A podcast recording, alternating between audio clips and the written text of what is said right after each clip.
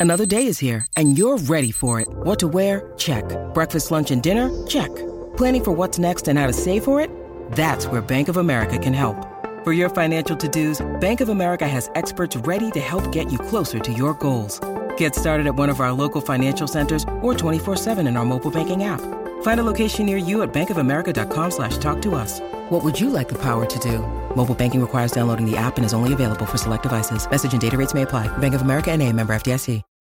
When you need mealtime inspiration, it's worth shopping Kroger, where you'll find over 30,000 mouthwatering choices that excite your inner foodie. And no matter what tasty choice you make, you'll enjoy our everyday low prices, plus extra ways to save, like digital coupons worth over $600 each week. You can also save up to $1 off per gallon at the pump with fuel points. More savings and more inspiring flavors make shopping Kroger worth it every time. Kroger, fresh for everyone. Fuel restrictions apply. Maryland sports fans, there's only one sports book in the great state of Maryland with over 50 years experience booking bets and supporting customers. Betfred Sportsbook at Longshots is now open and is the only sports book in Frederick offering cash betting on football, basketball, world soccer, and more. Visit the Betfred Sportsbook at I-270 and MD-85 in Frederick, right next to Longshots off-track betting. Go to betfredsports.com for more information and your chance to win exclusive merchandise. Must be 21 or older. Play responsibly. For help, call 1-800-GAMBLER.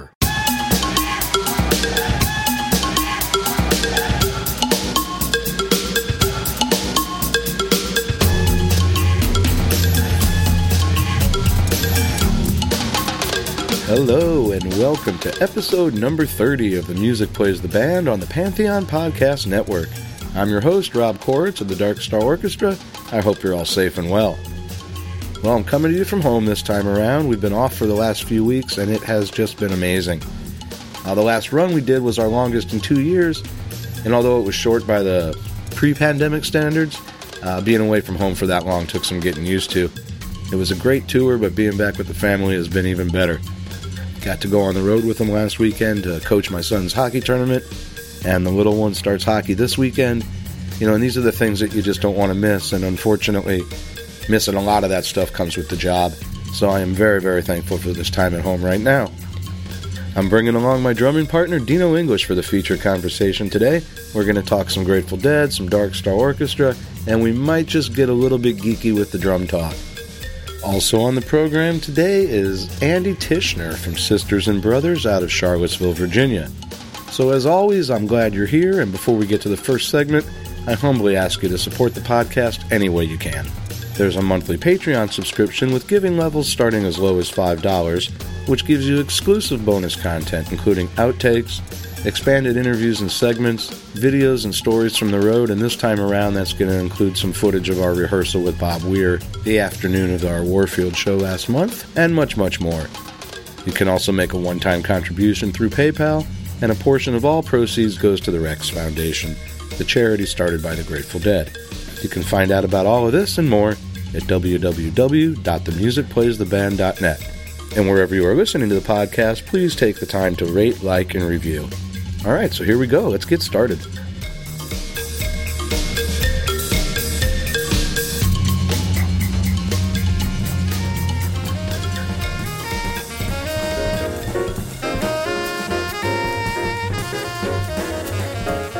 The Black Music Moment is brought to you by The Clean Store, brandingandapparel.com for all your branding and apparel needs.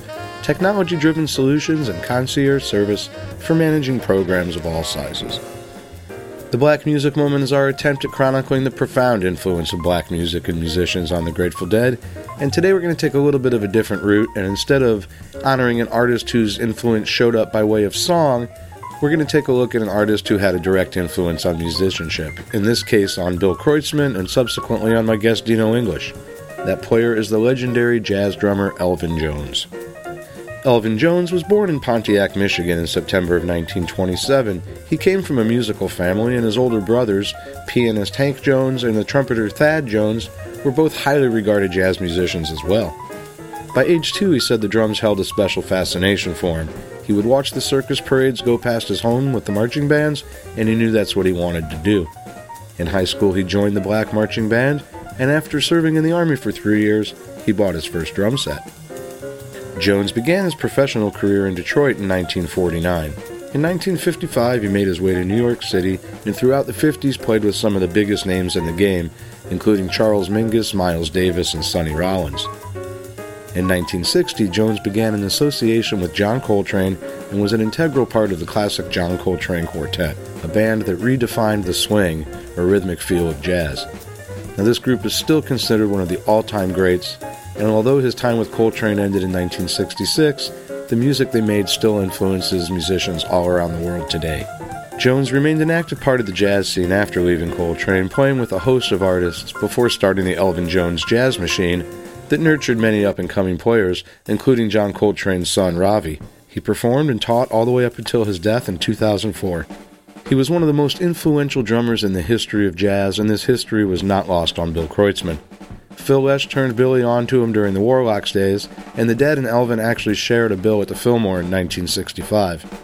His innovative, multi layered approach to driving the band with his ride cymbal while accompanying himself with a busy but very deliberate and musical snare drum hand pretty much changed the game for every drummer out there, and you can really hear this in Billy's playing, especially from like 1971 to 73. The, the Europe 72 stuff is a perfect example of the Elvin influence on Billy.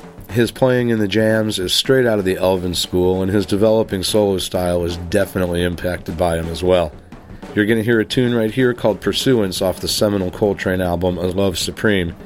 And it starts off with a little bit of drum solo, which you can totally hear the Billy thing in it, and then into the top of the tune. So here is the one and only Elvin Jones.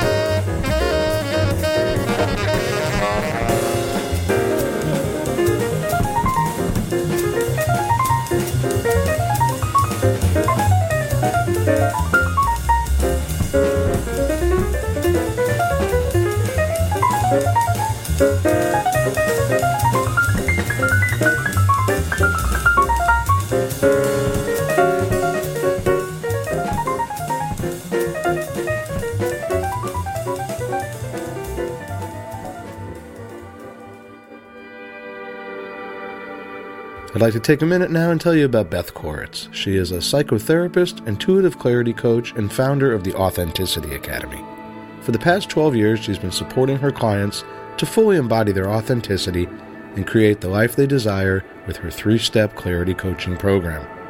This is your time to gain clarity, defining yourself by who you really are and not what you do. Increase your confidence by activating your inner powers and take soul led action, creating a life in alignment with purpose, passion, and desires.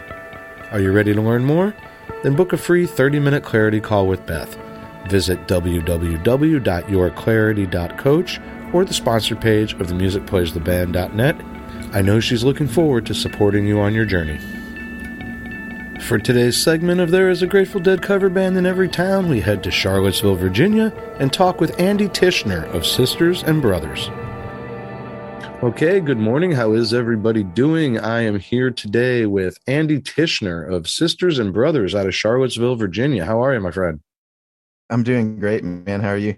I'm great. Thank you for taking the time this morning and, and, and coming on and talking about your what you got going on down there. So, S- Sisters and Brothers is the band. Uh, can you give me a brief rundown on your history and how you got started?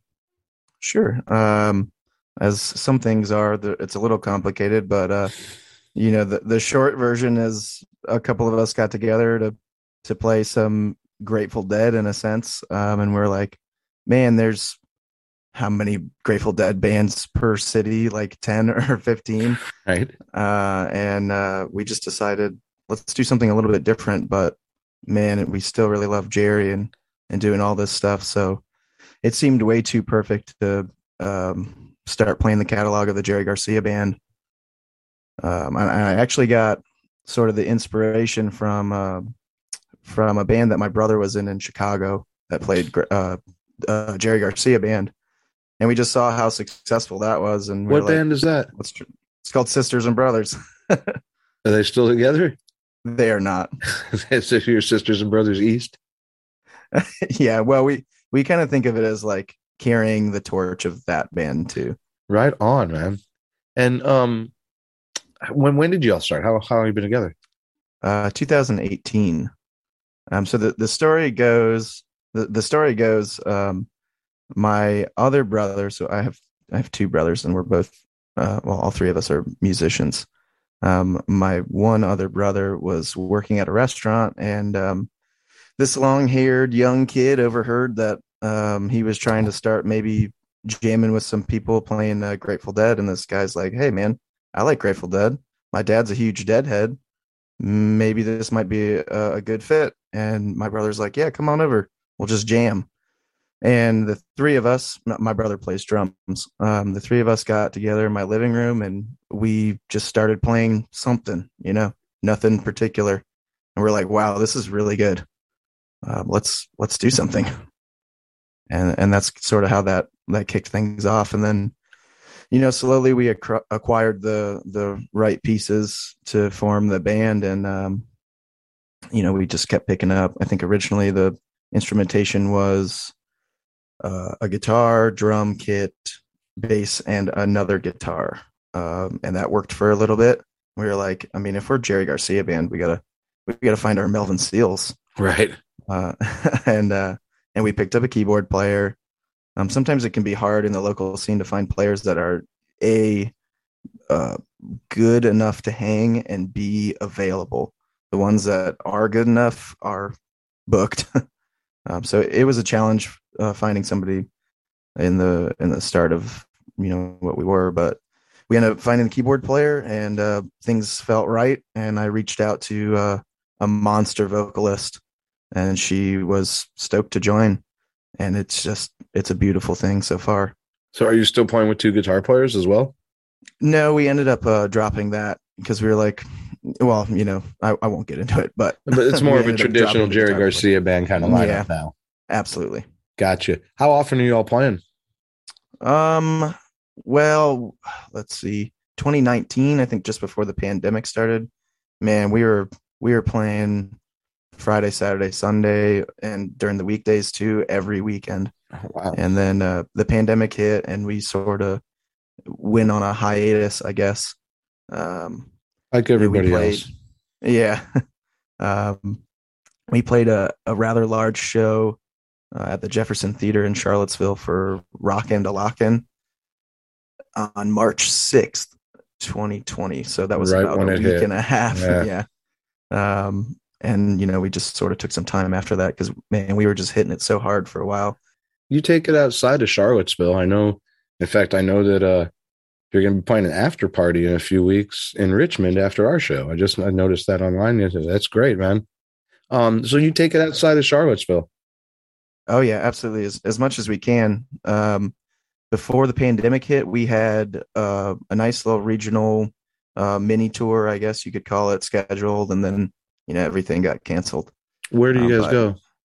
Um, we're going to West Virginia, um, DC, Maryland, Pennsylvania, Ohio, and uh, setting up a, a, run in Chicago right now. Oh, right on, man. Let's talk about the music for a minute. Uh, do y'all take a specific approach to interpreting and performing it, or do you have rules? I, I shouldn't say rules. You have guidelines, or you just go out there and wing it. And let's see what happens. Uh, um, from the start, you know, obviously we try to do it close to what Jerry Band did, but then you get into like, well, I'm going to play Don't Let Go, but do you want to play it like late 70s Jerry Band or do you want to play it like 90s Jerry Band? Um, I think when Melvin joined the band, there was just a huge shift in uh, dynamic. And I think as a general guideline, we follow the sort of uh, late 80s, 90s sound. Uh, I mean, for me, that's just that's what I really love listening to for Jerry sure. Band, and uh, I don't think I consciously decide to do things like that. That's just where my inspiration comes from. Sure. Um, so we end up going that way. But what we like to do is, you know, you take the structure of the song and um, we just go for it in a rehearsal, and you know we'll iron we'll iron it out that way. And we're not very strict of like, well, this is how Ron Tutt's playing the drums, so you know you you got to play it like this. If it sounds good, man, um, that's even better to throw a little original spin on this stuff. And it's been really fun to do that.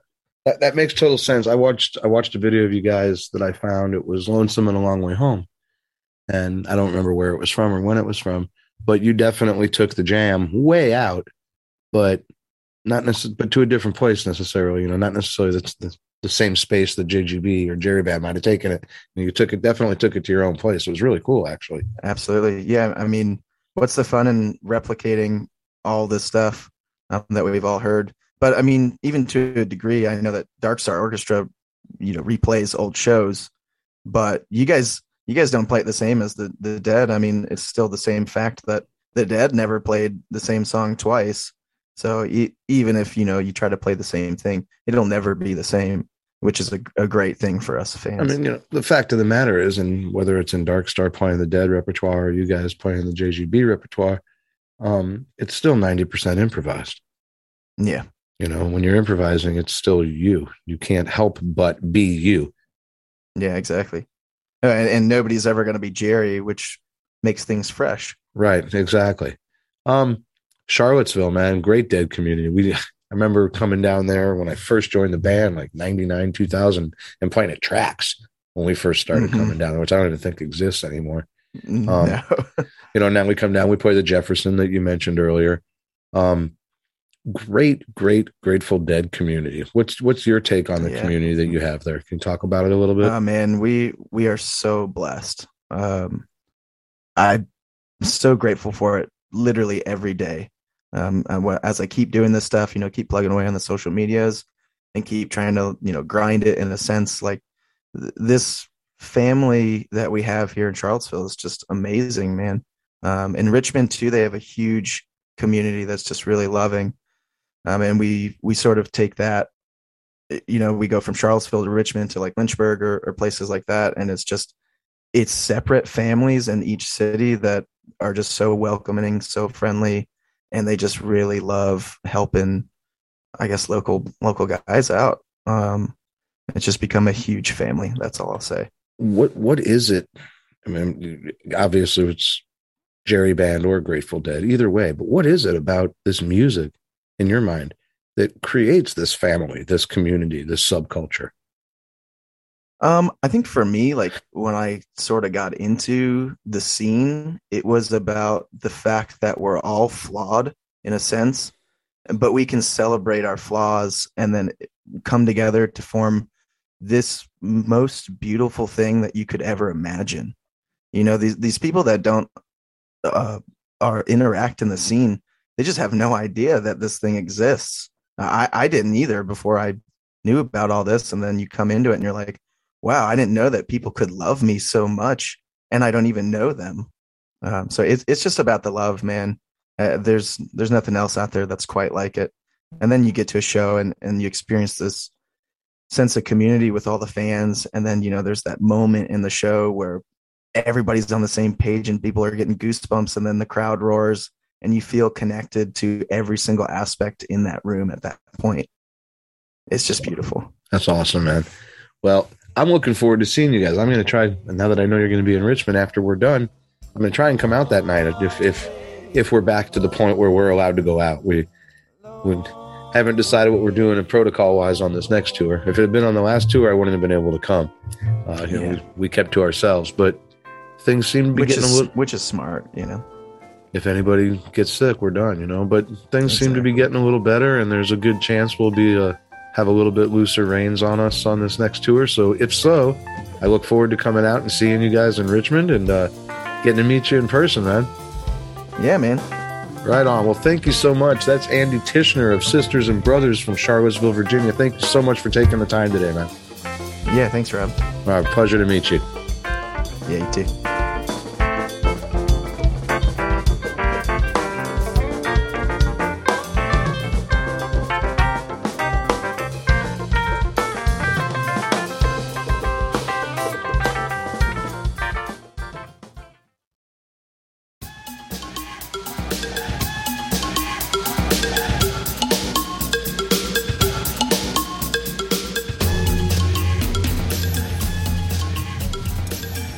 That was a fun interview, and that was a little snippet of the Lonesome and a Long Way from Home that we were talking about in there from Sisters and Brothers out of Charlottesville, Virginia. And I'm looking forward to checking them out at the end of the month in person when they're playing after our show in Richmond.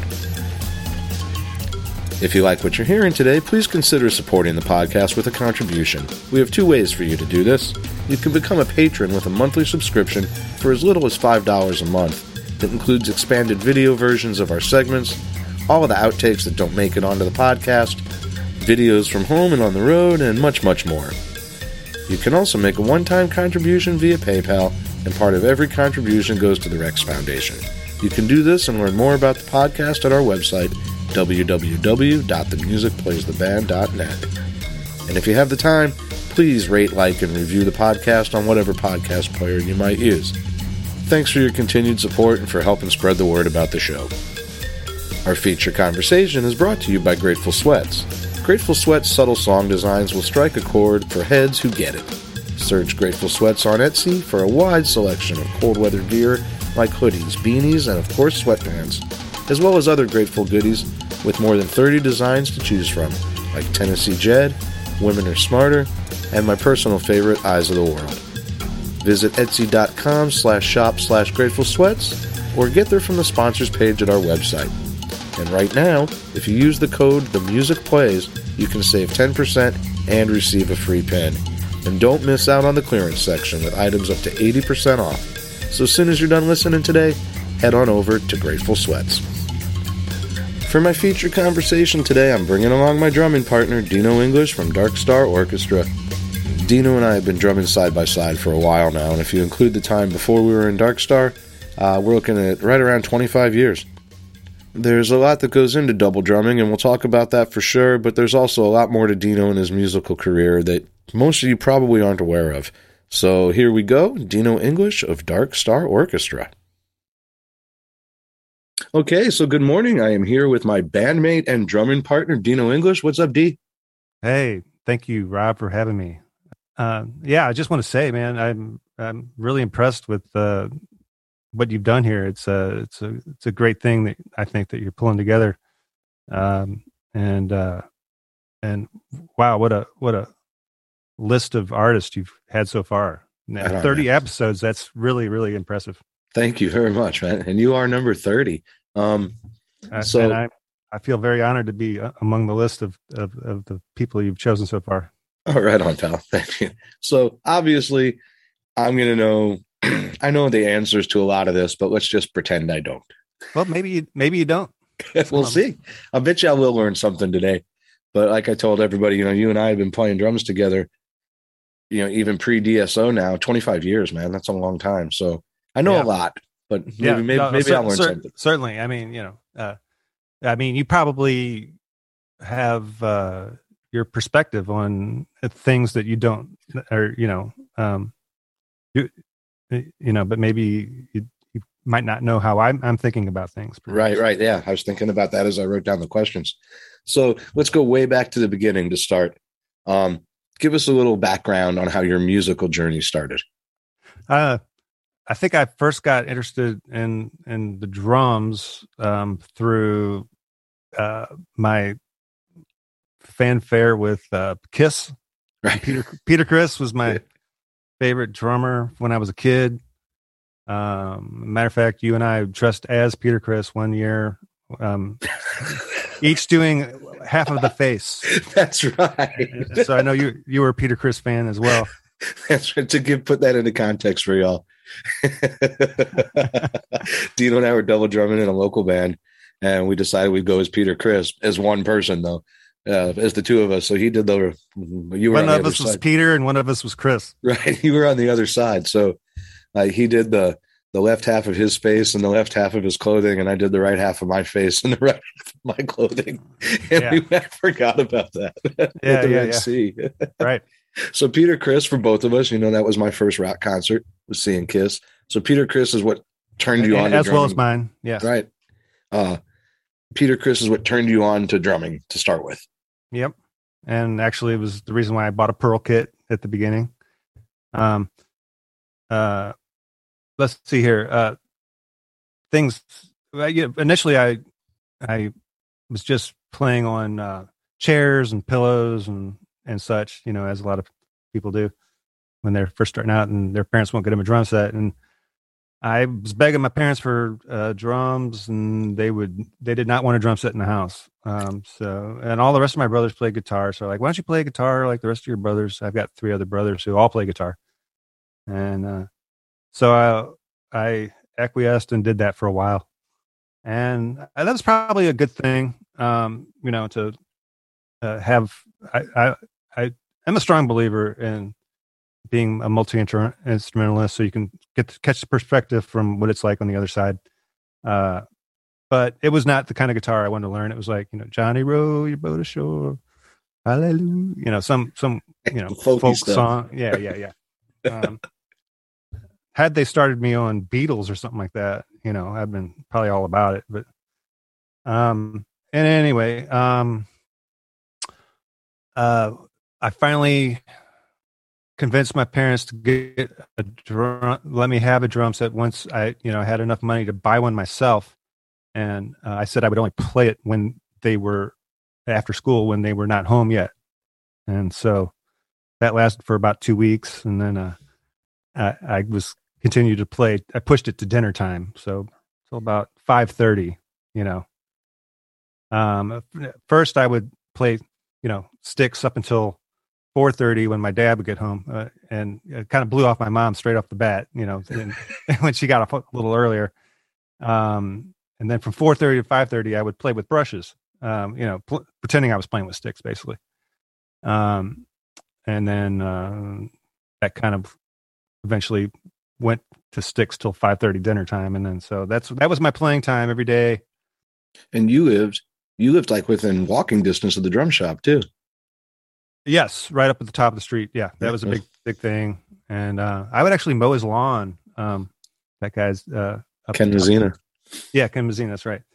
And um, that's how I would, would make my money too, around mow lawn and and then save up for a cymbal or cymbal stand. Did you did you take lessons? I mean, were you taking lessons up at Ken's place or anywhere? He exchanged lessons with me, yes, that uh, but not very much. Um, I, I actually kind of forgot about that, but um, he we did have a deal where I mowed his lawn for some lessons. Right on. Uh, drumming wise, well then here you you are going to teach me something I don't know then because you know I always think of you because I knew you back then as a guitar player first because some of the bands and we'll get into that. But were you playing drums before you were playing guitar? No, no, I I was playing guitar uh, sixth grade, maybe fifth grade, um, somewhere around there. But you know, I was not into it really. It, it was it was not what was. Um, I, I was not practicing all the time, and I was I was just it was kind of an inter, introductory thing. You started guitar, but then you moved to drums. Who are some of the early influences? It wasn't until I was 15 that I was able to get the drum set. So, I, Wow. although I had been p- playing in my mind, once I got the drums, I actually already kind of knew how to play because I had been doing air drums, but but really thinking about what I'm supposed to be doing at the time, you know. Um, and I I remember doing this to uh, probably the very first song I learned. Like, okay, this is what's happening. This is what's supposed to be happening. Hi hat this way, snare, kick. Um, was Led Zeppelin, um, uh, Kashmir, and it's a you know it's a it's a really long song, and it's more or less real steady and kind of kind of slow, but slow and steady. You know, there's some really awesome licks in there, but um, but the basics, the basics of it was, or the basis and the basics of it was was just a straight four four beat. Uh, and it just was a long time and long steady, and that was where I really learned the basics of a basic beat. Yeah. Right on. Who? So so then, then now we're throwing John Bonham in there, Peter Criss. Who are some of your other mu- early musical influences? Well, um, certainly uh, Stewart Copeland. I was a huge police fan, huge, and I know you were too. And uh, Neil Peart, um, of course. Those were the three initial ones. Yeah, Bonham, Peart, and Stewart Copeland. And what about on the guitar? Guitar, uh, Jim, Jimmy Page for sure. I, before I, I didn't discover the Dead until '91, so um, that came much later. Um, uh, yeah, I was huge, huge Jimmy Page fan. Um, really liked all that acoustic stuff that he was doing, um, and uh, and the electric stuff. Later on, not much, not much later, uh, we, we we had a really good um, drum line at at least there was a couple really good drummers at, at Parkway North, and um, they caught wind that I had started playing, and they um, told me I should sign up with them. You know, uh, get in get in on the band uh, marching band thing, and they said it will it will really improve your chops and it'll be good for you. And uh, I did respect these guys; they were really good.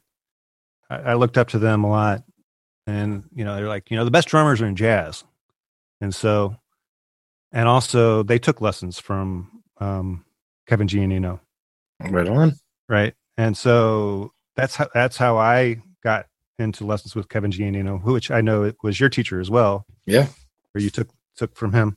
So that's a, a little bit of a coincidence uh, or something. Yeah, because we didn't know each other at that time. Yeah, that's right.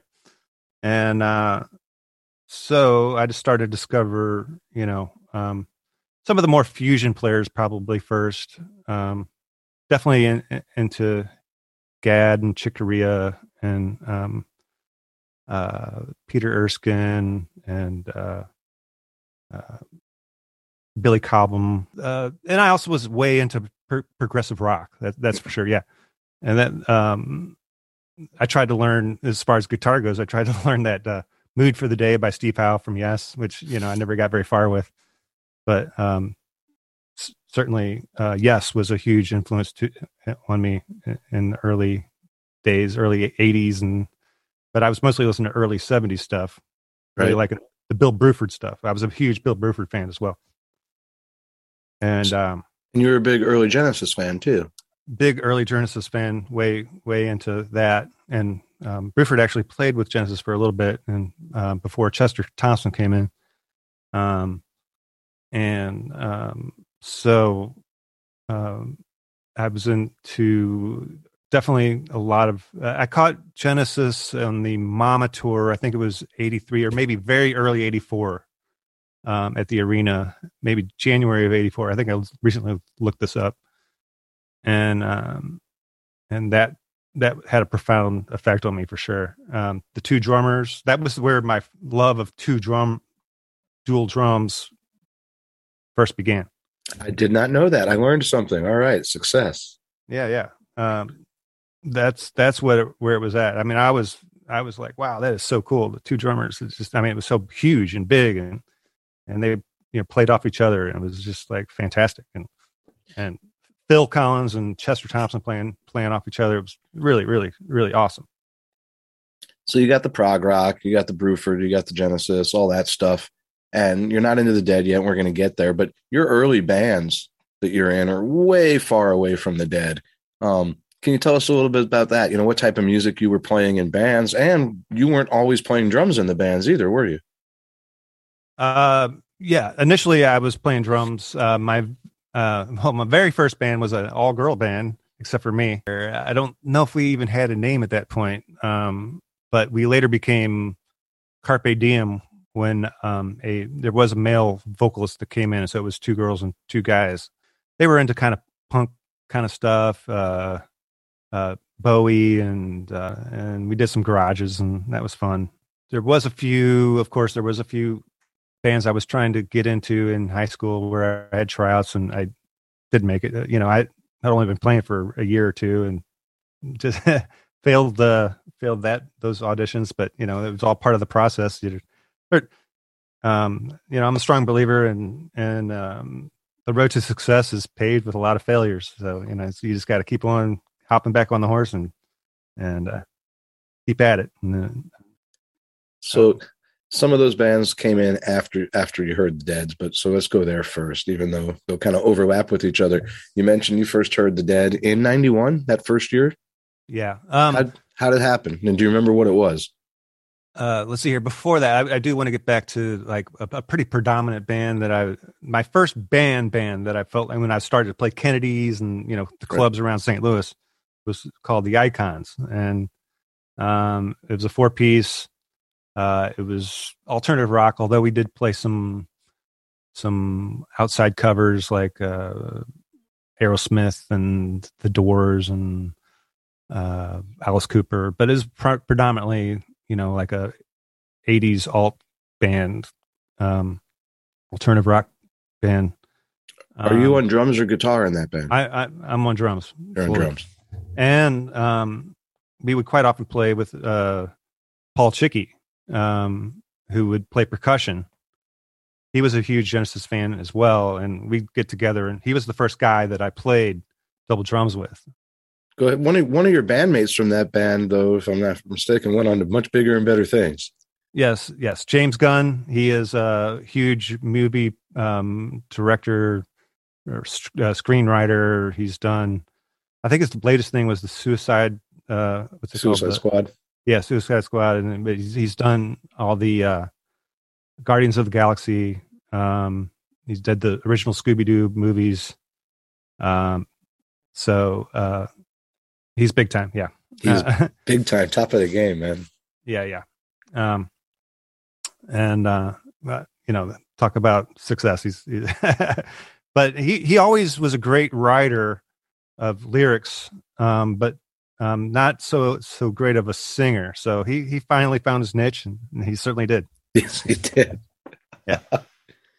so let's get back to the dead. Then it's ninety one. Yeah. Uh, I'm in college. Uh, well, it was a summer summer uh, summer break. I'm living up in. I'm going to uh, Central Methodist College, which is about a half an hour outside of Columbia, Missouri. Uh, one of my friends has a ticket uh, and an extra ticket to see the Dead in at Sandstone, and he's like, "You got to come." You, you, know, he's like, "You never seen the Dead? Blah, blah, blah. You got to go." And and so I went. It was uh, June. I think it was June 25th. I think they played there the 24th and 25th. I saw it the second show. So did did you know a Grateful Dead song at all when you went to the show? I, you knew nothing. I knew "Truckin'," which they played on the radio, and um, uh, maybe I had heard.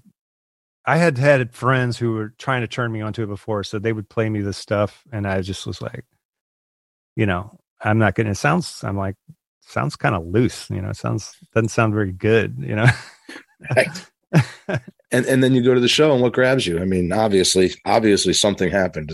Well, um, um, the light went off when I was there for sure. I, I, I went in not really knowing what to expect, and came out of that show pretty much, you know, a different person.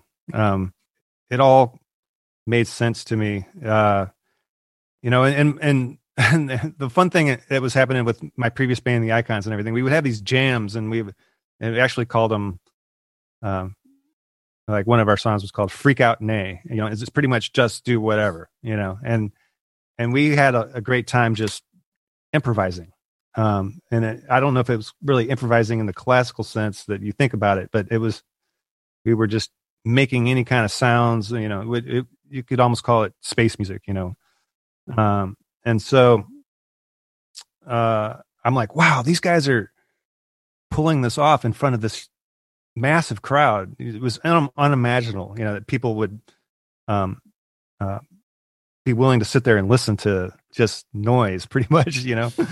Uh, and um, but I got it, you know. I mean, I understood that approach at the same time. I mean, like, eh, it just amazed me that these guys were able to to kind of do the whole package. They had songs, they took you different places, and then they just dropped you off a ledge, and then you, they brought you back, and it was like a, it was like an epic novel almost, and and it it totally clicked, and I got it, and I was a deadhead ever since. I only knew two songs that whole show. Truckin', they played Truckin', and they played Good Lovin' at the at the end, and those were the only songs I knew. Uh, the other song that really struck me though that really was poignant for me that night uh, was uh, "Comes a Time," coming out of the, the drums in space with the that ballad. It really hit me hard. Wow. as you start to hear more and more of the Grateful Dead songs, so now you've heard it, you've gone to the show, so I assume you start studying it just like the rest of us did. As you start to hear more and study the catalog, was there a, or maybe this happened at that show? I don't know. Was there just a a, a holy shit moment? You know, that was it just grabbed you and made you say, "Oh my god, that, this is it. This is what I want to do." I think my, when I came out of the Grateful Dead show, I was like, I want to do something like that, but not the Grateful Dead. I wanted to do the same formula per se, you know, songs with space music and then the whole roller coaster that they had somehow, you know, and, and that's when um, I, I started vitamin A up at, uh, with Tony. Tony went to school with me. So the two of us started writing songs and, and Tony was there at the show too.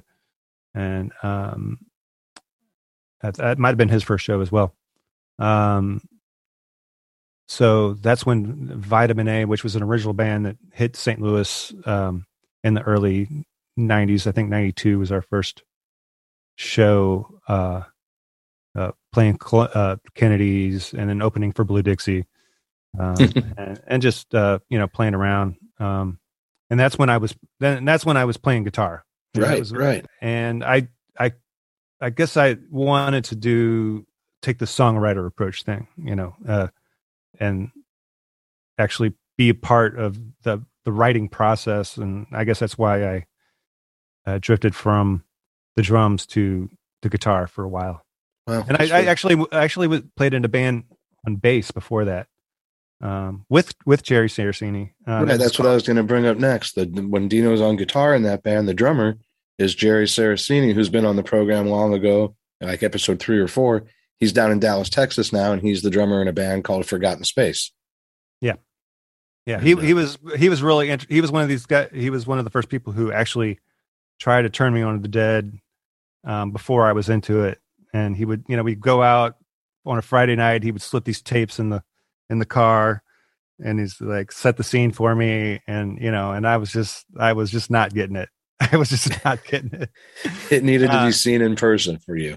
Yeah, yeah. But he did, you know, he he made me curious to a certain extent. You know, uh, I remember one time he talking about he was talking about the very first time they broke out the weight. He's like, he set the scene. He's like, you know, there was rumors they were going to play it, break it out, and, and you know, and all this. Listen to this crowd when they start playing it, you know, and it's like everybody sings a verse, and it's even the bass player sings. okay, you, you, mentioned a song, "The Weight," so let's let's take that to the next uh, question. Are there particular songs or eras even that you really get off on harder than others? You know, pick out some favorite for me. Well, initially, yeah. I mean, my first tape that I listened to a lot was um, uh, a show we just finally played recently this summer, which was uh, June 24th, 85, Ohio. That show I listened to over and over again. Um, and it was, uh, I don't know, that one sunk deep in me. Um, uh, the whole progression of the second set was just amazing to me. Um, and we did play it in, in Cincinnati. In Cincinnati, right? Yeah. Uh, after all these years, finally. Um, and I think we did a pretty good job with it. Actually, it was, was a good night. You know, that, it, it, it, was a hard. That's a hard show for me to live up to in my mind, you know. But I think we did, uh, uh, you know, pretty adequate job at it. Um, so uh, yeah, you know, and after getting into the band, of course, you know, the, the floodgates opened. I was I started paying attention to many different eras, but yeah, initially it was the '80s, mid '80s, probably later on everything opened up even you know and for the longest time i was not into the the 60s stuff just because the sound recordings were not really you know up to par as far as listening i did listen to some of that stuff but it just i was just much more into when they got a little bit more refined i'd say. But after playing that stuff and after jeff joined the band especially um that's when that really that that that 60 stuff really opened up to me. Same for me man. You know it, and, and it's been kind of fun you know because we had never done that stuff. And like you said part of the problem was when we were coming up it was all cassettes and you're trying to listen to the 60s tapes and you're trying to listen to the music through the noise Yeah. all the ta- and you couldn't hear it. And the recordings were so too bad. much too too much work to, Yeah, so actually was, it was it was awful. And a lot of it, you know, 20 minute jams and you take those spacey instrumental jams and put a bunch of tape noise over a bad recording and it's just not worth listening to. And yeah, then that's exactly how I felt. as and, and as we started to do it, you know, we got those better recordings to listen to. You and I could sit down and really listen to what was going on, and we both kind of found a newfound appreciation for that 60s stuff. And now I know, for me anyway, and I'm pretty sure for you, we love playing it. It's fun. Yeah, yeah. Um, and you know, it when you after playing it, you you you realize, okay, these kid, th- these are these guys are just kids at this point. You know, um, they were early twenties and total reckless abandon. Yep. You know, they play like they're, you know, they play like they're little kids. You know, Right. If if you think about it. So Yeah. this was a good segue right into the drumming, man. Let's dig into the drumming. Um, Okay. Obviously, in our band, you do the Billy thing. I do the Mickey thing for the most part. You know, when we do the one drummers, we switch off, and I'm very lucky. I get to do a little bit of both. But let's talk about Billy specifically for you.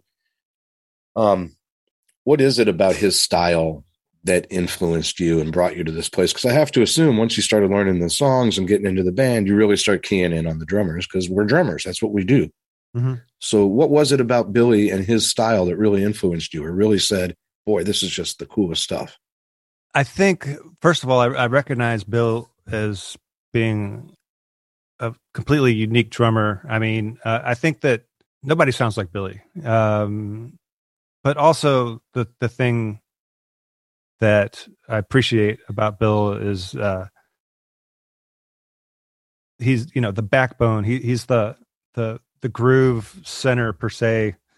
He could play really rock solid at times and just like lay it down and um i appreciate that about that i really like the way they both work together um you know uh mickey always seemed like a percussionist on a drum set to me um although he was doing some you know regular straight ahead drums drum set playing as well but um and I, I think that's the way even before I really knew what was going on. That's the way Jerry initially described it to me. You know, it's like they have one uh, R and B rock drummer and one world beat drummer, and that's the way that's the way that whole thing works. Uh, uh, which was a little different than my perspective that I got from Genesis, the other double drumming band that I was into. Right, right. Uh, and I, you know, and I, and I liked what what Billy was was doing. I liked his his groove and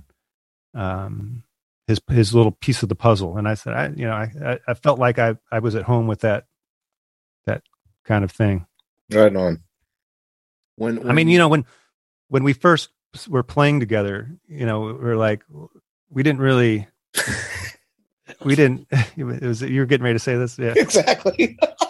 right. Uh, we didn't really define our thing, you know. Like we we just went. You were you were playing Rob, and I was playing Dino, and we were playing two. And, I think that's kind of our both of our natural approaches. You you have a lot of percussion experience and and um and I think you dug the that aspect of of Mickey and you know Mickey was full uh you got to love all I I personally love all the, the the fills the big fills he would do on the toms and all this and everything and and, uh, this is Yeah. too funny.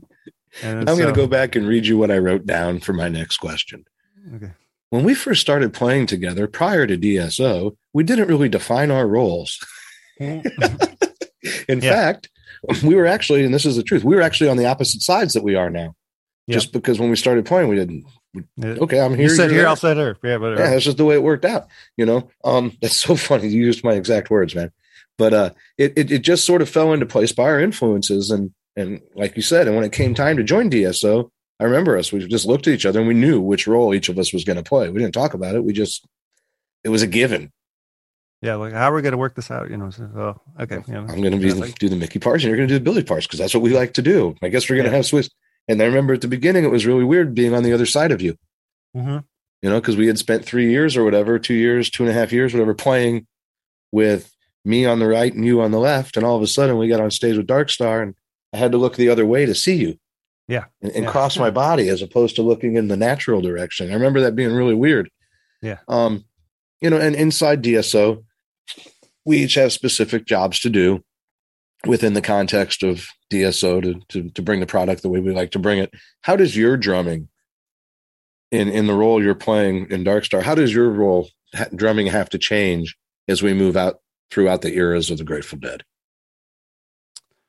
Well, uh, you know, as as time goes goes on, well, first of all, you know, uh, you know, some people may say that the late '60s was the prime of the Grateful Dead, but and in some aspects perhaps it was but i saw them getting more refined which is what i appreciated and you know they and perhaps a little more mature. Um and um so for me really uh you know i'm i'm a fan of the chop stuff but in fact i i'm a bigger fan of just creating a good feel. That's that's the most important thing to me. And and and creating a good feel for the band, for the audience. Um, I am not really there to show off at all. Um, you know, I, I, uh, you know, eh, by the same token, I, I do appreciate chops. Um, but I think my favorite drummers take that approach as well. You know, like Steve Gadd is a, a perfect example of that. You know, he's he he will play simple when it's required. He he serves the music. You know? he's got as much chops as anybody out there, and he chooses not to use them. Right, right. So I want to be able to do all that stuff, but um, I I uh, choose the right time to to try to pull that stuff out. I think, I, or at least I try to. You know, I mean, we're we're all guilty of of, of doing some pulling some stuff out when it wasn't really appropriate. That was actually one of the big challenges for me, and I know for you too. When we started in this band, was having to rein in our vocabulary a little bit. You know, you mentioned Stewart Copeland earlier, who I'm a huge fan of. I love splash cymbals, those really small, short cymbals that short sounding cymbals for those of you that don't know. And Stewart Copeland and Carter Beauford from the uh, Dave Matthews Band have those all over their kits, and I would use them all the time. Mm-hmm. Yeah, but, Billy would break that. He actually put those on his kit in the '90s. You, right. you know, and, and, you get to bring it back and have some fun stuff. with it. And whenever you hit it, it makes me smile. You know but even even so, when he when he brought this out, he didn't really play it like uh, a you know like Stewart Copeland or or you know he he played it just kind of like an, it was another crash cymbal. right. But point point is we we both had to I had to take those off of my drum kit because they don't fit with what I was doing in Dark Star. So we don't have to change. We had to change our vocabulary a little bit and what we, what we were with within the context yeah. of equipment, maybe of what we could and couldn't use, and certain drumming devices, musical devices that we both maybe love, but don't fit the context of what we're doing. Uh, yes, I, I, think the shows provided um, a a great framework for developing that discipline, um, and I think that's playing actually playing the shows and listening to so deeply to all these shows is perhaps what gives Dark Star an extra little uh, whatever it is that um, I, a lot of other dead bands don't have.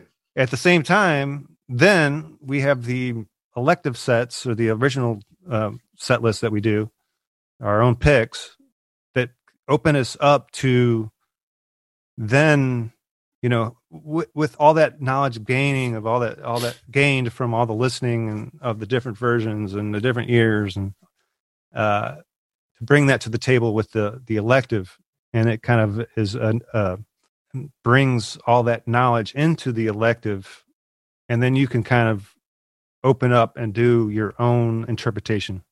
One of these days, one of these days during an elective, I'm going to put three splash cymbals on my kid and just go crazy. Haven't had yeah, the guts well, to do I, it. I, that's when I put up the elected. I mean, that's when I put up my splash right. during the had the guts to do it yet. Um, let's change directions for a minute and talk about songwriting because you, you you brought it up a little while ago when you switched back to guitar.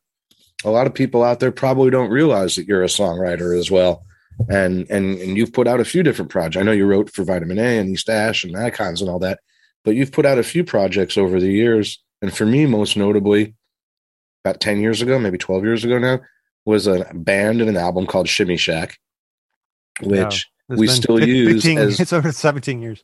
Is it really that long? Yeah. Holy shit, yeah. dude. I'm getting old. Um, that was a really interesting time. and I just thought it was really interesting the way you put that album together and how how you were managed to record it. And I wanted you to share with the people a little bit how, how that album came to be. Um, yeah, yeah. I, uh, uh, well, you know, uh, I was really interested in getting into the um, whole early concept of recording process. I, I got Pro Tools early on in 2003 or four, and it was just brand new where you could get it on your laptop and carry it around with you and kind of record. So I did that. I, I uh, they had this thing called uh, Acid back in the day, uh, which was a Acid and SoundForge, and Acid was a, a loop program. Um, so I started just playing around with the stuff. Um, actually, I was a big fan of of the Paul's Boutique album, the Beastie Boys Paul's Boutique album. Um, the way they spliced together all these different live, it was all live loops mm-hmm. of, of of songs and recordings, and I just I just thought it was really artistic the way that they put the whole thing together. Um, uh, initially, it wasn't one of their when it first came out. It was kind of a flop album, but um, it, it standed the test of time, um, and it's kind of like a, one of the very first ones that really went um, full on with this concept of just uh, piecing together new material off of old material. So I, I kind of wanted to take that approach and and record rhythm loops and put together songs with these different loops of, that I make myself. Right. So that was my um, concept, and uh, uh, eventually, so I started carrying this my laptop around with me, and wherever I was, I, we, we played these festivals quite often, and I needed um, a, a guitar part or a bass part or whatever, a keyboard part, and I would just look uh, wherever I was in the in the whatever tune I was playing, whatever tune I was developing, uh, at the people around me, and I'm like, well, maybe he'll do it. You know, I'll just go ask, and with, you know, perhaps uh, they'll say yes, and some perhaps they will say no. But um, it, a lot of them said yes, uh, and so I ended up with all these different uh, uh, great musicians on the album. Um, I would say, you know, most notably, uh, Vassar Clements was one of one of them. Uh, I, I, I think, in fact, I, I have the the last recording he ever made as far as uh, uh, studio recording or a release. Wow. Um, I remember at, at, when we used to do Grateful Fest, we were at Nelson Ledges, and I needed I needed to get a bag out of the back lounge of the bus. And I come back and I open the door and Dino's got microphones hanging from the ceiling and he's got the saxophone player from the Dirty Dozen Brass Band back there. Yeah, yeah I'm yeah. recording right now, yeah, getting another exactly. track for the Shimmy Shack album.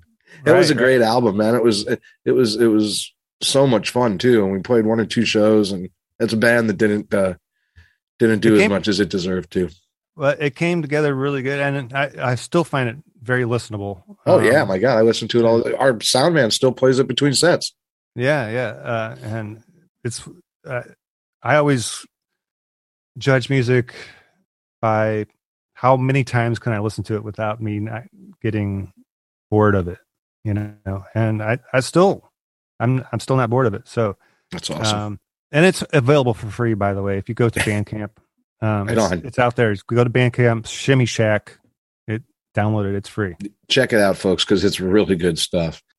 So another thing you have going on, everybody here knows that the music I play at the beginning and between the segments and at the end or not at the end, the beginning and between the segments, is uh, pieces of our drum solos that you've taken and reproduced and, and, turned into stuff. And I know you're about to come out with an album of that stuff, hopefully soon. Uh. Give me give me the uh, quick rundown on how that works and what you've been doing. Okay, well, uh, this this developed uh, over time. I have some pieces that originally started, I think, as early as 2001. It spanned to real recent stuff as well. Um, and it's just uh, where I took segments of the drums, looped them, used that as the foundation uh, uh of the rhythmic foundation for tunes, and I dropped stuff over it, mostly keyboard oriented stuff, but some guitar stuff. Uh, uh, mostly keyboards. Uh, um, and beam and w- whatever else, uh, any kind of sound, just to piece together new tunes from improvised parts. Um, it's called uh, Dino English's Altered Dimensions featuring Rob Koritz. Right on. I like the title. That's the And, and hopefully we're going to have that out soon for everybody to be able to purchase and hear and listen to. Yeah, yeah, it's been done for a while. Uh, it, I finally got it mastered. Brad Sarno mastered it, um, and uh, now actually I'm at the artwork. I'm just finalizing the artwork, and so as soon as the artwork is finished, uh, it'll uh, it's going to be available at CD Baby. is is my going to be my outlet for it. Awesome. So I will keep you all posted because it's going to be pretty cool. It's going to be a lot of stuff like what you hear on the intro music from the podcast from Dark Star Orchestra drums throughout the years. We're going to do something I've never done on the podcast before. I reached out, going to take a little bit of different tact here. I reached out to some of our listeners who have connected through my website, which any of you out there can do. If you sign up, give me your email address and we'll get some correspondence going uh, through the website. But the ones that are on there, I asked them if they had any any questions for us, and I got a few interesting ones back. So here we go. We're both going to answer, but I'm going to let you answer first. All right. All right. The first one was, and I don't have names of who sent them, but just from listeners, and I appreciate it. Double drumming is a hard thing to do. What is it about double drumming that appeals to you, and what are the what do you feel are the most important aspects for getting it right? Um, well, it's the, the synchronicity. It's the um, it's the largeness that can. Uh, it's a extra. Uh, you know, it's it's extra weight that can occur. It's it's it's a, it's a heavier heavier thing. Um, with two drums, it's just powerful. It's just you know extra powerful. Um, and it definitely you know uh, it takes you as you know it it not every drummer is is geared towards that kind of thing um uh you got to really listen to each other and and and give room for each other and um uh, listening is, is the main thing you know you Yep. you you, you want to listen to the music as a whole uh and and your drumming partner is is part of that whole for sure and you you you're all you you need to contribute to the music by not playing sometimes and or or or playing simply and whatever works for the music you know Right. It- when when you're doing it right it's that hugeness that i think i appreciate and it's it's not an easy thing to do. I mean, and and we don't always nail it. There's nights where we uh where we don't feel great about it when we're done, or even from song to song where we don't necessarily nail it. But I think what the, the biggest thing, and you touched on it, is having your ears open. Um, it can work really well if you get if the two drummers are in tune with each other, and I mean as far as listening, or it can be a Uh, disaster if they overplay right on top of each other. Uh, yeah. Okay. So here, here's a kind of a interesting concept, uh, or that of, or interesting discussion, uh, theoretical discussion about double drumming. Um, um, I, you know, I, I think, um, music is, uh, good music has a tension and release. Uh, uh, that's, that was, you know, kind of drilled into me in, in music school. Um, and so, uh, I don't necessarily think it's it's necessary that um, all the musicians play totally in sync with each other all the time. They have to. There's times when they can get go on the outside of the beat, um, but still be in the beat as well. Um, uh, like polyrhythms, for uh, for example, uh, the, the definition of a polyrhythm is two independent beats happening at the same time and that creates tension and then when it snaps back into place that's the release so that is a, a musical uh, thing Right.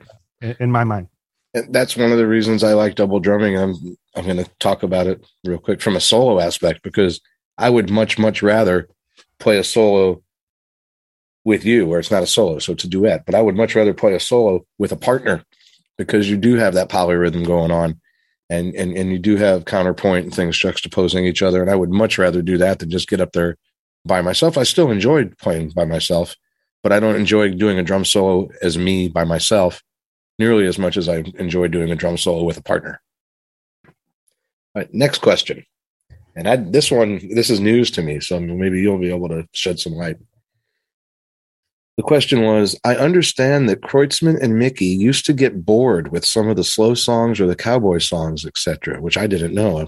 This person read that somewhere. Can you relate to that? Okay. How did you deal with that situation? Do we ever get bored with the slow songs or the cowboy songs? I don't. Certainly, I don't get bored of the slow songs. I, I find those to be extremely challenging to yep. play them well.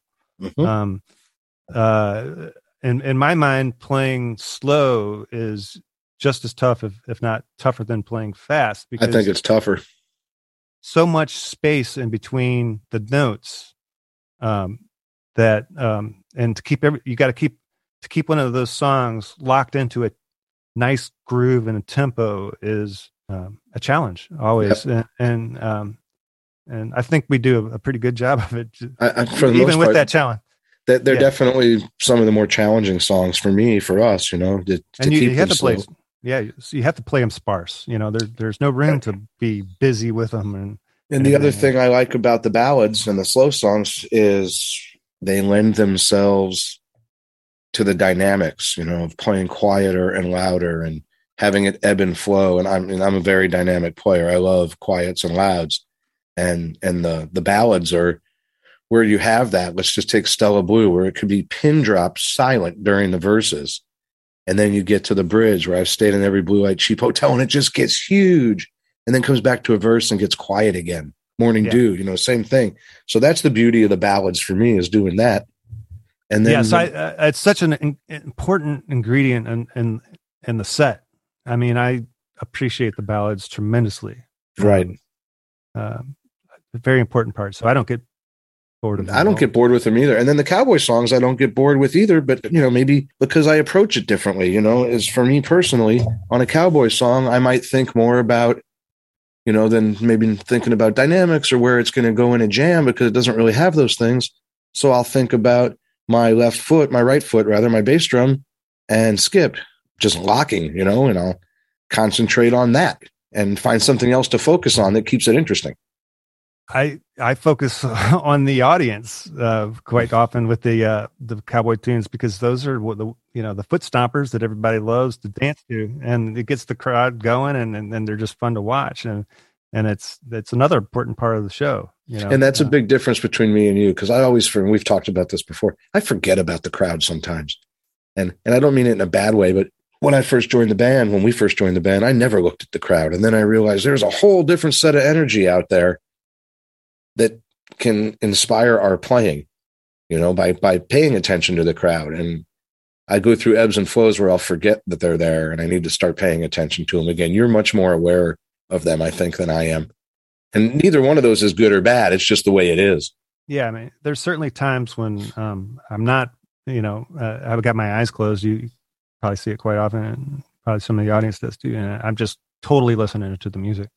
Yeah, I I look out there and I can see how you know just to see if the effectiveness of what how we're doing. This, yeah, um, you know, uh, it's you get immediate feedback, and you know, and if, if if the whole if you got a good feel going on and bands happening, and and you you see it in the crowd, you know, you know it's happening. Yeah, man. We just had one. I just had one of those moments, and for us, you were there, obviously, but and it wasn't necessarily Grateful Dead related because we weren't playing a Dead tune. But the last song of the last tour was at the at the new place in Denver called the Mission Ballroom, and we did "Piece of My Heart" so that Lisa could just go out and do a little Janis thing and get another get another song to wail on.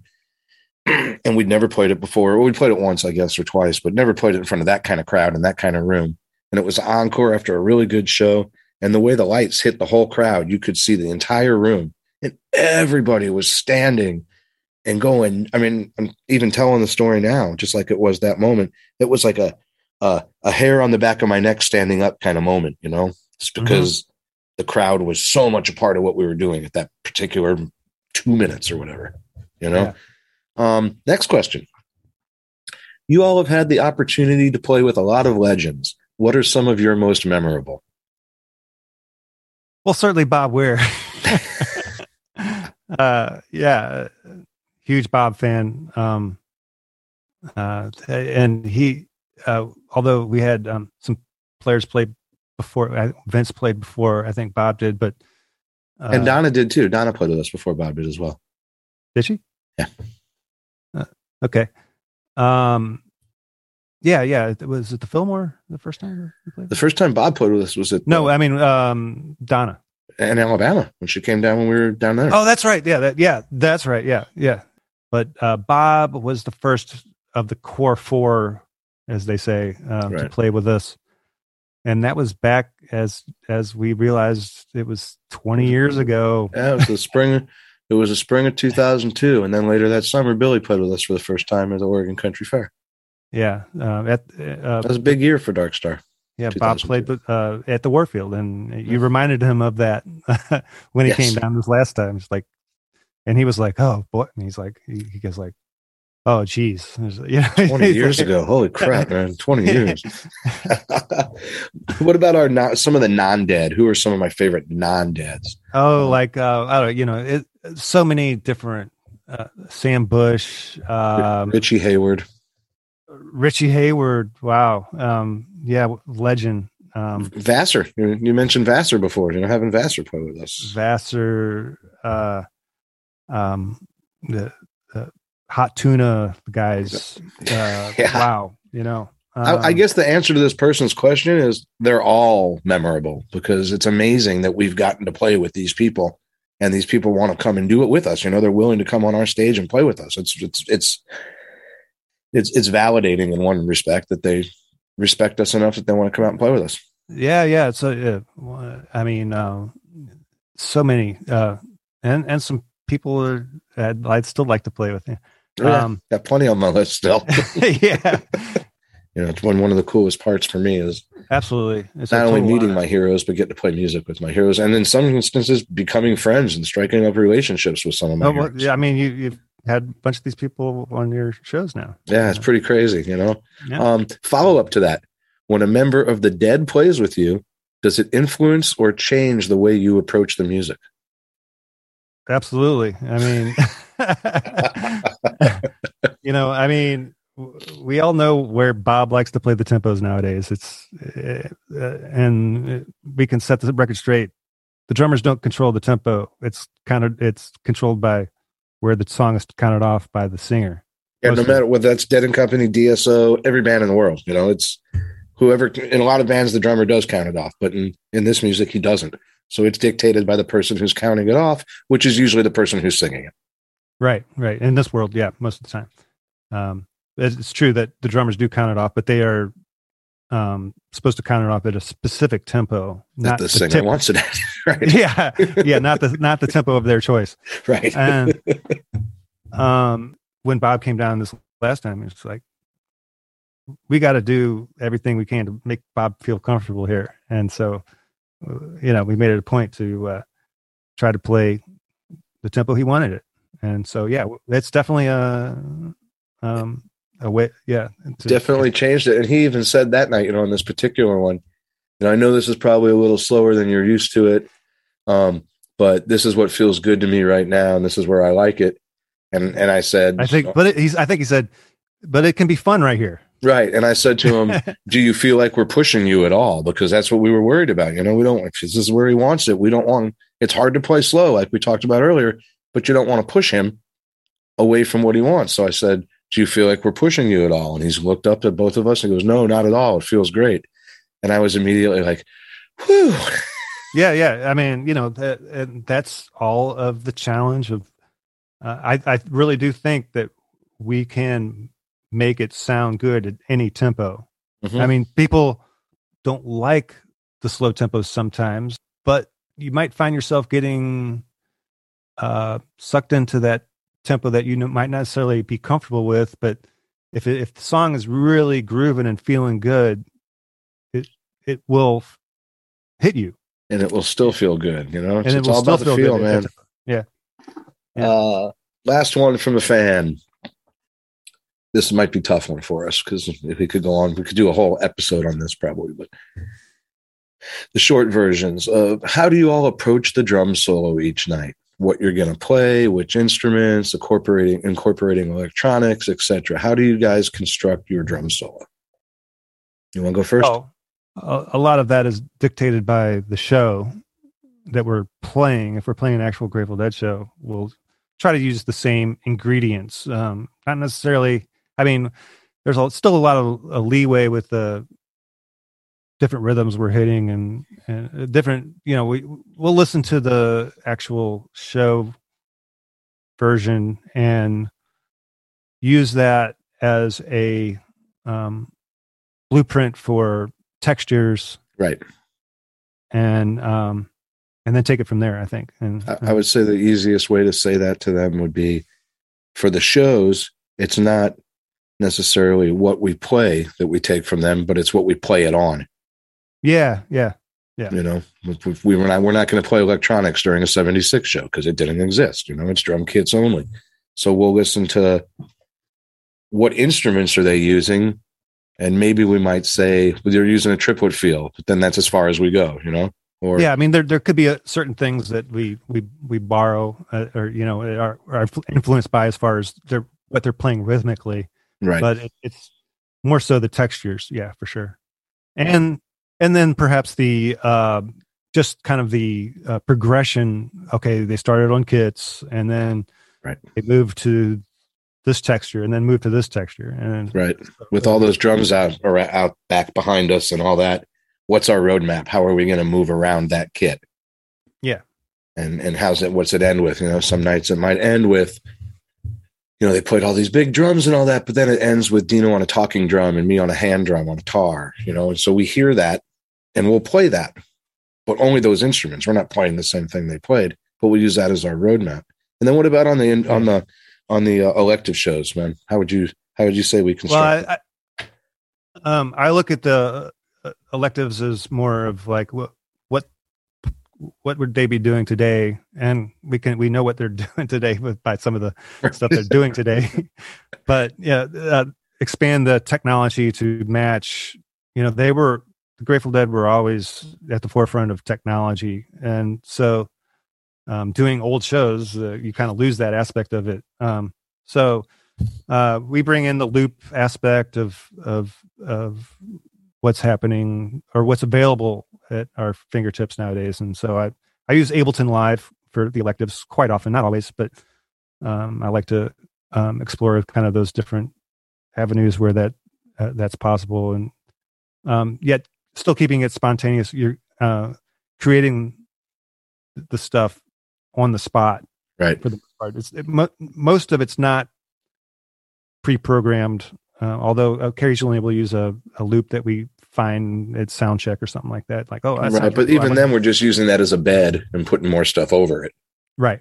So, yeah. you know, there's all kinds of stuff that goes into it. But for me, the how I approach the drum solo every night, the basic answer to that question would be I approach it with an open mind. Even if we have a roadmap of what we might use that night as far as instrumentation goes, I approach it rhythmically with a completely open mind. And and to be completely honest, hope that it works. Yeah, and, and I think you know we probably have a similar way of judging them in that. Uh, if, uh, correct me if I'm wrong, but I, I think a, a, good drums is one that has a good flow to it. Yeah, and there's and there's nights that it doesn't. I mean, when yeah. when when Dino and I walk off stage at the end of drums, we walk off on opposite sides of the stage most of the time. He goes and does his thing for a minute. I go and do my thing, and we'll see each other again right before we're about to go back on the stage. And we might look at each other and or we might not see each other until we are on the stage. But we'll look at each other and give each other a nod and a thumbs up like that was good. Some nights i'll walk up to him as we're coming out of the bathroom and go my loop totally didn't work. I'm sorry man. I couldn't hit it. I couldn't get it working. You know some yeah. nights it works out really really well some nights it's not so good i think we're very lucky that more often than not we're fairly satisfied with what comes out i would agree absolutely um yeah, but occasionally, yeah, uh, one of the things that can happen with the electronic stuff, especially if you're trying to learn, you know, trying to try a new thing out, it just doesn't go smoothly, and it's like, oh, shit. Yeah. That's there's, not there's, the way. that's not the way it was supposed to go. when we have the electronics up there, both directions, me to him and him to me, there's a lot more apologizing going on than there is when we're playing acoustic drums. but when it works, it's really cool. Yeah, exactly. All right, man. Hey, I do this with every one of my guests before I let you go. Oh, Quick boy. lightning round. You ready? lightning is not my, my forte, but okay. First Grateful Dead show. Uh, Sandstone 91, uh, June 25th. Favorite Grateful Dead show. I don't know if there is a favorite. I mean, the favorite is, uh, I, you know, I'll, I'll, give you that my, I'll give the Ohio 85, 85 show. um, June 24th. But of course, so many that are, Right. you know, Studio recordings or live recordings? I'm a big fan of live recordings. Of course, I'm a big fan of studio recordings. But I mean, I, I appreciate. Are, are we talking Grateful Dead? Or are we talking any band? No, Grateful Dead. Okay. Um. Oh yeah, live. All right. Favorite album? Favorite Dead album? Maybe without a net. It could also be Europe '72. Um. Could be also be Terrapin Station. Um. One of those. okay, then this one. If you got three answers for that one, you're going to hate this one. Like every other guest. Favorite non Grateful Dead album? You're on a desert island. You get to take one with you.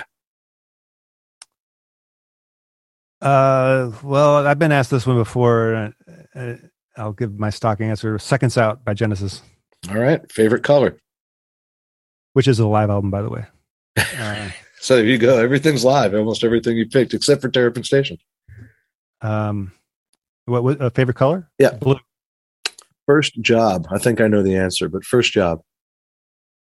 Lion's Choice. Oh, really? It wasn't Street Side? No, Lion's Choice. Lion's Yeah. Choice is a great roast beef joint here in St. Louis. I had it the other day. So good.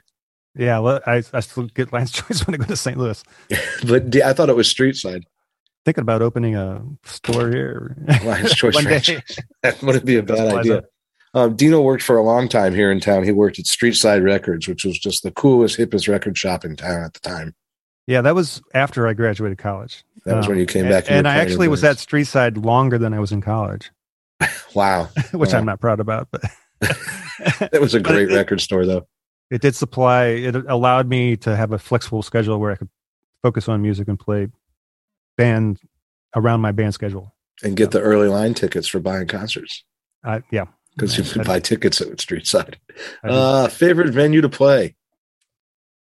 Red Rocks. Standard answer. Yeah. Best city for a day off.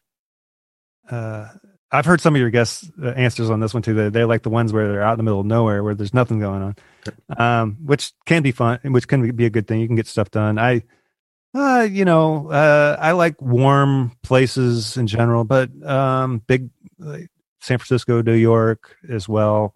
Right. Um, I guess the best place for a day off, Jamaica. There you go. I like that answer. Some people lately have been saying I've had a two or three who said best place for best city for a day off. They've been like home. Yeah. Yeah. Of course. First car. Oh, whoops. Uh, let's see here. First car. Oh, a Ford Tempo. Ford. Yeah, Ford remember that. Tempo. That's way before my time. ugly, ugly cars. You were in the little red pickup truck when I met you. Um, current Okay. car.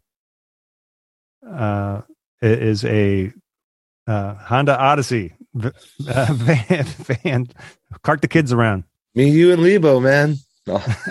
Me, you, and Oh, Lebo. Lebo, Lebo too. Yep, Lebo's driving one also. Uh, Nice. Dino and I have the exact same one, same year, same color, same everything. I do want to get into an electric car So do we. possible. Uh, book you are reading right now. Um, let's see here. It's a it's a Beatles book. Uh, it's uh, okay. It's called uh, 150 Glimpses of the Beatles. 150 wrote it? Glimpses. Uh, Craig Brown. It's Not uh, familiar with that one. That's cool. yeah, it's some kind of inside stories kind of thing. You know, um, the first time Brian Epstein saw the Beatles and what he was thinking and such, those kind of things. Well, finish it up because I have the Ted Templeman book for you on the bus. Oh, yeah. I just I just finished that one. I, I love biographies in general. Me too. Me too. Well, hey man, I I can't uh, thank you. I can't pre- can't tell you how much I appreciate you taking the time. And I actually did learn a few things that I did not know. I thought we knew everything about each other. spending so much time together for the last quarter century? Well, you know, as as as you probably know, I'm kind of a quiet person, so I don't uh, discuss randomly. Just let the Which in the run. group that we're in, every group needs one or two of those. So I thank you for that.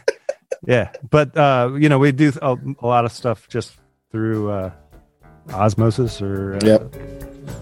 Yeah, well, I appreciate you sharing with everybody because I know that there's listeners out there that know, had no idea about a lot of this and, and the many facets of Dino English. So uh, I appreciate it, pal. Thank you so much, and uh, I guess I'll see you again in a couple days.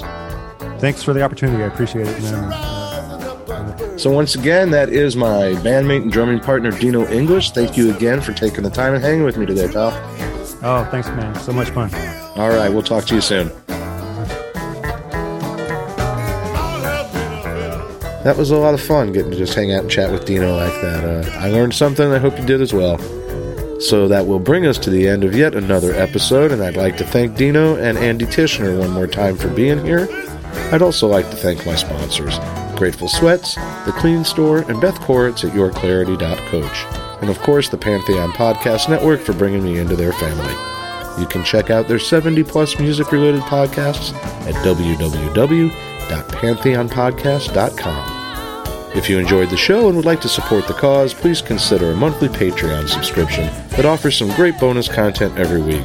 Or you can show your love with a one time contribution, and please remember that a portion of your contribution will go to the Rex Foundation. Get info about this and everything related to the podcast at our website, www.themusicplaystheband.net. As I mentioned before, the opening and segue music you are hearing are remixes of portions of DSO drum segments that are produced by my drumming partner and today's guest, Dino English. Hopefully, that album is going to be out real soon, and I will be sure to let you all know. I'll be back in two weeks with episode number 31. Until then, stay safe, stay healthy, and please stay vigilant. The good side of this thing is getting closer, but it's still going to take all of our efforts to get there. Thanks for being here.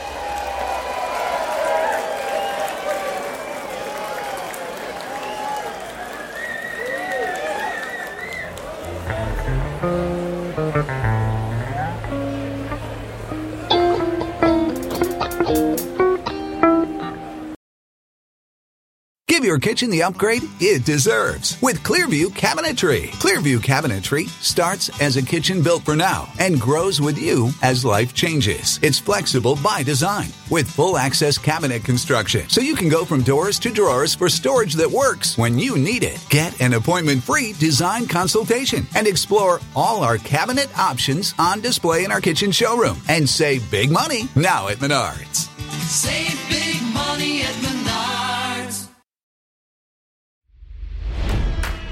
It's NFL draft season, and that means it's time to start thinking about fantasy football. FantasyPoints.com features industry leading experts and prognosticators using proprietary hand charted data to help you score more fantasy points. FantasyPoints.com is the place to go for whatever kind of fantasy football you play. Whether you play fantasy football, daily fantasy sports, or do a little bit of everything, Fantasy Points has the meticulously researched content to guide you to victory. And why wait for the fall? Fantasy Points also covers the new spring football league, the UFL. Join the guru, John Hansen, Scott Barrett, Joe Dolan, and other massive names in the fantasy football universe with an exclusive offer. Use code Pantheon for 15% off any fantasy points package, including the all in package, with access to every article, tool, and data nugget that Fantasy Points has to offer. That's fantasypoints.com and code Pantheon for 15% off at Fantasy Points. Fantasypoints.com. Code Pantheon. Score more fantasy points.